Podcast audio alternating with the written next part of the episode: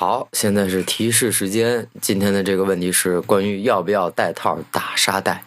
嗯，是全套。我个人建议带，因为不推荐新手买分指全套或者赤手打沙袋，发力点你不会掌握，所以很容易戳手。那这时候就有人说啊，我带套不舒服啊，我就不喜欢带。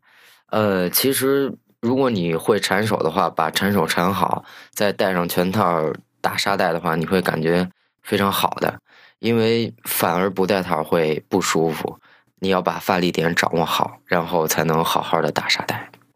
关于全套的推荐，一般它是分盎司的，就是你买的时候会有多少 OZ 这个英文，OZ 的话就是盎司，所以我推荐就买个大概十二盎司左右的，你就会合适新手。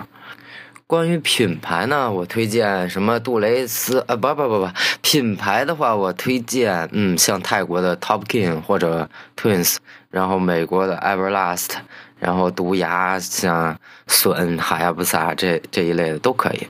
也有打沙包专用的那种薄的拳套，嗯，我推荐新手还是带稍微厚一点，慢慢找感觉，找好了以后会发力了，然后再换五指啊或者。